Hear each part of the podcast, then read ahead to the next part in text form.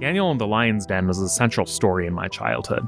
It had it all prophets, courageous acts, lions, dens, miracles. What's not to like? I fear, though, that sometimes we Latter day Saints forget everything else that Daniel experienced and taught, and what else took place in the book named after him. When we focus on lions and less on the being that sent the angel to close the lions' mouths, we can lose focus on what's most important. We'll discuss the work of God in its many forms today on Abide, a Maxwell Institute podcast. My name is Joseph Stewart. I'm the public communications specialist at the Neil A. Maxwell Institute for Religious Scholarship at Brigham Young University. Kristian Heal is a research fellow at the Maxwell Institute. And each week we discuss the week's block of reading from the Church of Jesus Christ of Latter day Saints Come Follow Me curriculum. We aren't here to present a lesson but rather to hit on a few key themes from the scripture block so as to help fulfill the Maxwell Institute's mission to inspire and fortify Latter day Saints in their testimonies of the restored gospel of Jesus Christ and engage the world of religious ideas. Joining us again today is Dr. Kathryn Gines Taylor, Nibley postdoctoral fellow at the Maxwell Institute. Her two most recent publications include Late Antique Images of the Virgin Annunciate Spinning from Brill and Material Culture and Women's Religious Experience in Antiquity, co edited with Carolyn Osiek and Mark Ellison. You can hear more about that book on Maxwell Institute podcast number 129. Welcome back, Catherine. Thank you. It's so lovely to be here with you. The pleasure is all ours. Kristian, we're looking at the book of Daniel today. What should we know before we dive in? So the book of Daniel is set in the exile during the reign of King Nebuchadnezzar and his successors. However, scholars think it was written much later and took its final form towards the middle of the second century BCE as a response to the reign of Antiochus IV Epiphanes, the Greek Seleucid king who ruled Judea from 175 to 164 BCE. If the book was written so late, why set it during the first generation of the Babylonian exile? One answer, as Lawrence Wills notes, is that this setting allows the author to address the challenging issues of Jews living under foreign kings. Read this way, the book of Daniel offers enduring answers to the questions of what it means to live our religion in a fraught and often hostile world, how God blesses and preserves us as we live our religion, and how God might bring about a transformation of the world. These are perennial issues that perhaps explain why this book has had such an important place in the Jewish and Christian tradition. The book divides naturally into two halves. Chapters 1 through 6 tell a series of six court stories featuring Daniel, a Jewish sage, and his companions, told in the third person. They are reminiscent of the stories of Joseph and Esther. The stories are familiar and have lots of potential for modern application. They are tales of living Jewish dietary restrictions in a foreign land, of dream interpretation, of the faithfulness of the Jewish people to their God, and of the power of the God of Israel to protect his covenant people outside the promised land. In the first half of the book, Daniel interprets dreams which have to do with God's power. In the first half of the book, Daniel interprets dreams that have to do with God's power over the succession of kingdoms that rule over Judea, while in the second half, chapters 7 through 12, Daniel describes four apocalyptic dreams and visions in the first person that each treat the succession of kingdoms and the rise of Antiochus IV using different imagery. Placed together, the whole book is an apocalypse. You're using the word apocalypse in a way I'm not used to hearing. What does apocalypse mean? So, apocalypse just means revelation, and what is revealed is usually, as it says in Daniel 2:28, what will happen at the end of days including the redemption of God's people from their oppressors. For the book of Daniel, the end times are the events that will follow the desecration of the temple by Antiochus IV. All of the visions and prophecies point towards this desecration as the catalyst for the last days events.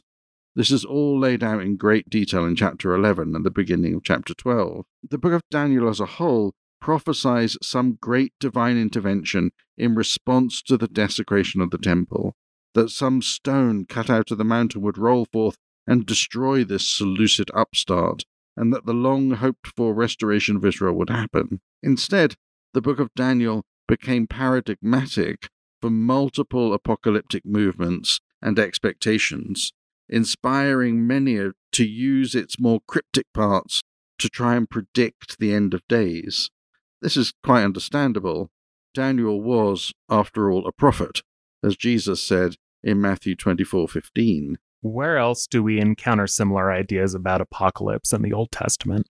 The book of Daniel is the only apocalypse in the whole Old Testament as a whole book, although other books, such as Ezekiel and Zechariah, have apocalyptic elements. However, several other apocalyptic books were written by Jews in the Second Temple period, including 1st Enoch, Jubilees, and 4th Ezra. These books are also the soil in which the book of Revelation is planted. What other distinctive features does Daniel have? Another interesting thing about Daniel is that it's written both in Hebrew and Aramaic. The Aramaic portion starts in chapter 2, verse 4, and ends in chapter 7, verse 28. So Aramaic was the lingua franca of the Middle East in the first millennium before Jesus and became the dominant language of the Jews by the time of Jesus, which is why Jesus spoke Aramaic. In the Hebrew Bible, the book appears between Esther and Ezra and Nehemiah in the writings. In the Old Testament, it appears among the prophets, immediately prior to the books of the so called 12 minor prophets. During the transmission of the book, it grew acquiring three substantial additions. These additions survive only in the ancient versions, especially in the ancient Greek version of the book, and Catherine is going to tell us more about these a little bit later. Well, so it sounds like there's a lot going on. What do you see as the overall message of the book of Daniel? What I took away from this reading is that the ultimate message of the book of Daniel is that God is in charge. This is enacted most dramatically with King Nebuchadnezzar, especially chapter 4, this is an implicit warning to all future rulers of this region not to overreach. If you have power, it has been given you by the God of heaven, and he can just as easily take it away, or worse, render you insensible until you come to your senses. Poor King Nebuchadnezzar walks right into this trap. I, Nebuchadnezzar, was living at ease in my home and prospering in my palace. This opening sentence seems to only point in one direction that ease is going to be disrupted. The king's disturbing dream and Daniel's interpretation predict the manner of this disruption, but Daniel offers a preemptive solution atone for your sins with righteousness and your iniquities with mercy to the oppressed, so that your prosperity may be prolonged.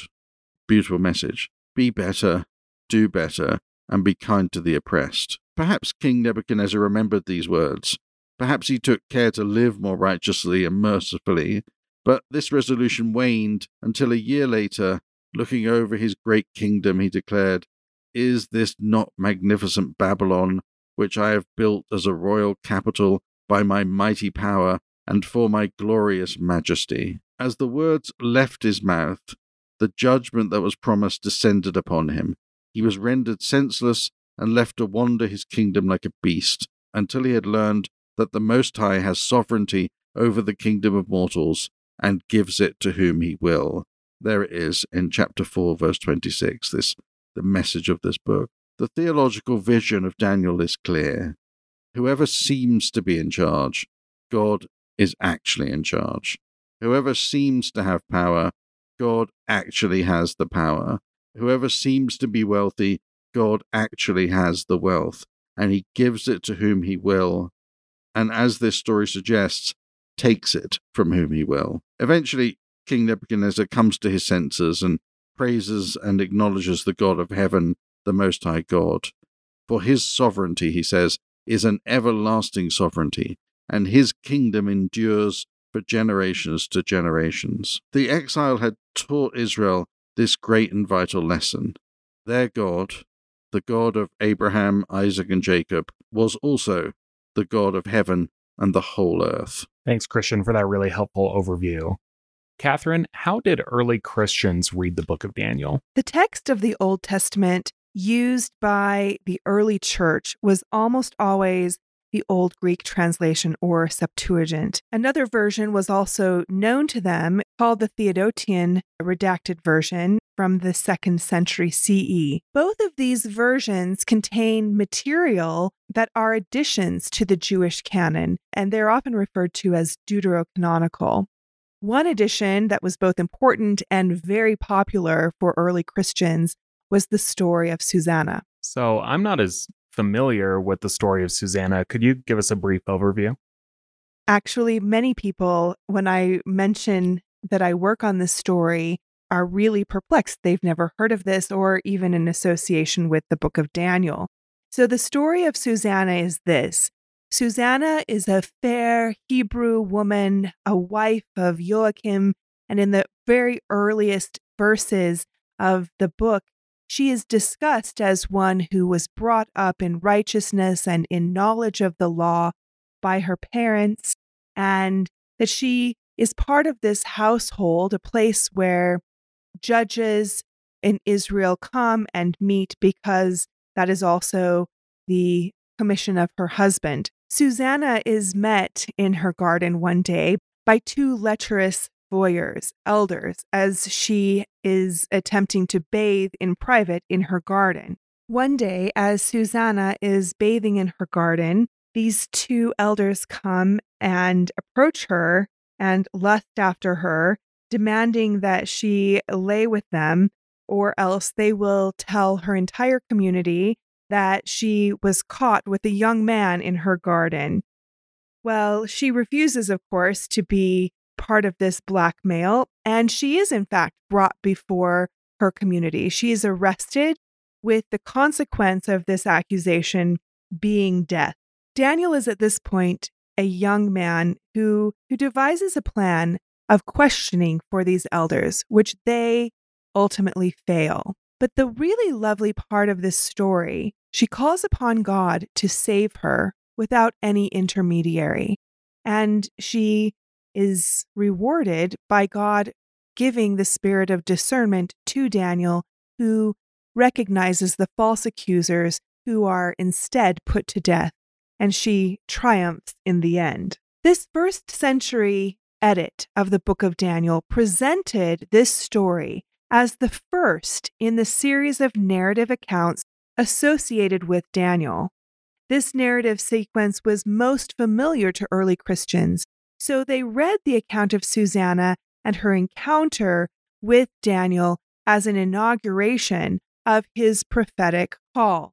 Eventually, his call will lead to the ultimate defeat of idolatry and in exilic Persia. The scholar Catherine Brown Tkacz has shown that this pre Christian version of the text is the one adopted by Theodotion, used by the earliest Christians, and referenced in the New Testament. It isn't until the third century that Origen appropriates the text and, as Susanna Drake has pointed out, assigned the Susanna narrative last in chapter order to demonstrate her persecution as a prefiguration of the church with Jews being set up as the primary offenders. And Susanna Drake takes this up as a very, you know, as an early anti Semitic example. By reordering the story out of sequence, it was possible for Origen to elaborate on the differences, deviances, and tyranny of the Jews against the Christians for his own agenda. Jerome follows after Origen's example when he translates Daniel in the Vulgate and two, and he also shunts Susanna to the penultimate position, extinguishing the pre Christian order of the story. That's fascinating. I wish that I had known this history before. How is it showing up outside of the text of Daniel? How is it showing up in places outside of the Septuagint's text? Early Christians were so enamored and fascinated with this story that we actually find a lot of material and artistic evidence that demonstrates how they used Susanna, the story of Susanna, and the type of Susanna as a trope for divine salvific intervention, also as an archetype for conjugal fidelity, but also, very importantly, as a model for female literacy and education, components that were very important to Christian piety. The Susanna type is found amongst early Christian art, including on sarcophagi, the kind of medium that I work in. In Girona, Spain, there's a unique sarcophagus front that focuses entirely on the history of Susanna, and it's set into the wall of the sanctuary of the church, overlooking the altar. We will attach an image of this sarcophagus for you to follow along, but what you see is a female figure veiled in an orant position, also holding a book. And we find that there are two trees that flank her, and we find the two male figures gazing around the trees at her, perhaps to gesture her to follow after them. I suggest that this scene correlates very well with the first scene in the Susanna narrative, but can also be read in conflation with the figure of the deceased in the guise of wise Susanna, with an honorary parapetasma or cloth of honor behind her. The next scene shows a more diminutive and deveiled Susanna set within an architectural structure. Here, Susanna has been formally taken by the elders and publicly accused of adultery. Notice that she still retains the capsa or set of scrolls at her feet, a clear indicator of her knowledge of the law of God. Next, we also find two small figures, one male and one female, standing behind the elders, perhaps associated with Susanna's parents, who are definitively described in the text as those who taught her the law of the Lord. Very early on in my studies of the Susanna story, I noticed that it ran in parallel with the story of the son who was taught in Proverbs chapter 1, verse 9 and 10, the instruction of the father and the law of the mother. This is one of the original contributions that I published in my article, Educated Susanna, also linked in the show notes. The story quickly evolves as the false elders point and accuse her in the company of her community, indicated by the multitude of figures gathered around them. Enter Daniel. Daniel, whose hand is on the head of the veiled Susanna, with the two elders in the background. Following true discernment and judgment, the two elders are driven forward to their end by a figure with a sword, perhaps a wingless angel of the Lord or guard. So Susanna's history is going to be underscored by a multitude of themes here, as we'll continue to discuss. Well, thank you for that. And do remember to sign up for the show notes by Googling Maxwell Institute newsletter so that you can see the images and also a sampling of the secondary sources that we use to put our show together. Catherine, as you mentioned, Susanna is used as a figure or a type in art. What are some of the themes that she's used to signify? Susanna's history is underscored by themes of law and judgment. And I think sometimes these themes grow hazy when we focus only on the element of sexual distraction that many emphasize in her account. What I've seen in this account is, and particularly as it shows up in the material record, is that Susanna becomes the great wise foil against which the folly of the elders is held constant. She was educated in the law of Moses by her parents. Susanna's learned status and her beauty are combined in her desirable state as the wife of the elder judge Joachim. Her house and household are the locus of mysteries of knowledge and of the law. Her own words, from her beginning to her end, articulate a special knowledge of God, his mysteries, and his ways. In the account of Susanna, which you can find in Daniel 13, verses 3 and 42, we find that Susanna articulates how she has come to know God and that God knows hidden things. For example, in verse 3, we see that her parents, being just, instructed their daughter according to the law of Moses. And we see her own wisdom in both her accusation and supplication in verse 42. Then Susanna cried out with a loud voice and said, O eternal God, who knowest hidden things, who knowest all things before they come to pass. She goes on to supplicate him for salvation. She literally takes on the guise of woman wisdom. The account of Susanna maps directly onto the pre-createdness of wisdom as parsed out in the poetic form of Proverbs 8. One of God's primary mysteries is to exercise his arm in the impossible circumstance in order to reveal himself to the righteous. In four short verses in the Susanna account, we see the series of events set in divine motion that ultimately result in Susanna's deliverance. Then Susanna cried out with a loud voice and said, O eternal God, who knowest hidden things, who knowest all things before they come to pass, thou knowest that they have borne false witness against me, and behold, I must die, whereas I have done none of these things which these men have maliciously forged against me. And the Lord heard her voice. And when she was led to be put to death, the Lord raised up the Holy Spirit of a young boy whose name was Daniel. Not only does Susanna evoke wisdom in calling upon God, even if it results in her death, she becomes wisdom and attribute to inaugurate Daniel as a boy prophet. Catherine, again, this is so fascinating. And I love that you're drawing out these broader themes. And we've looked at one sarcophagus or listened to you speak about one sarcophagus if you haven't seen the show notes yet. But I'm wondering how do these sorts of broad themes play out on the ground in the lives of individuals? There are two genres that wisdom literature typically follows. First, the encomium or speech of praise, and second, the exhortatory discourse used to persuade or convince someone to a particular course of action. Interestingly enough, Christian sarcophagi could also function in these same ways, lauding the life of the deceased while also calling the living to emulation, even if it was to an idealized type. While wisdom is discussed here as having divine status in Proverbs, and of course, this mapping onto the Susanna story, we find that Susanna, in the guise of woman wisdom, is also readily associated with the real lives of women as bearer and source for material wealth, status, attributes of honor and well being. She becomes the embodiment of the Greek concept of sophrosyne, a self contained agent of divine action. Her attributes spring up and provide substance, even as a tree of life. Likewise, Susanna, also associated and familiar with wisdom, becomes the embodiment of it, standing at the gate, armed with text and the word in the very moment in which her actions decide her fate. One aspect of her patristic heritage that has not been very closely examined in art historical evidence is the fact that Susanna was used as an exemplar in even ordinary ways, especially in advocating for the education of women.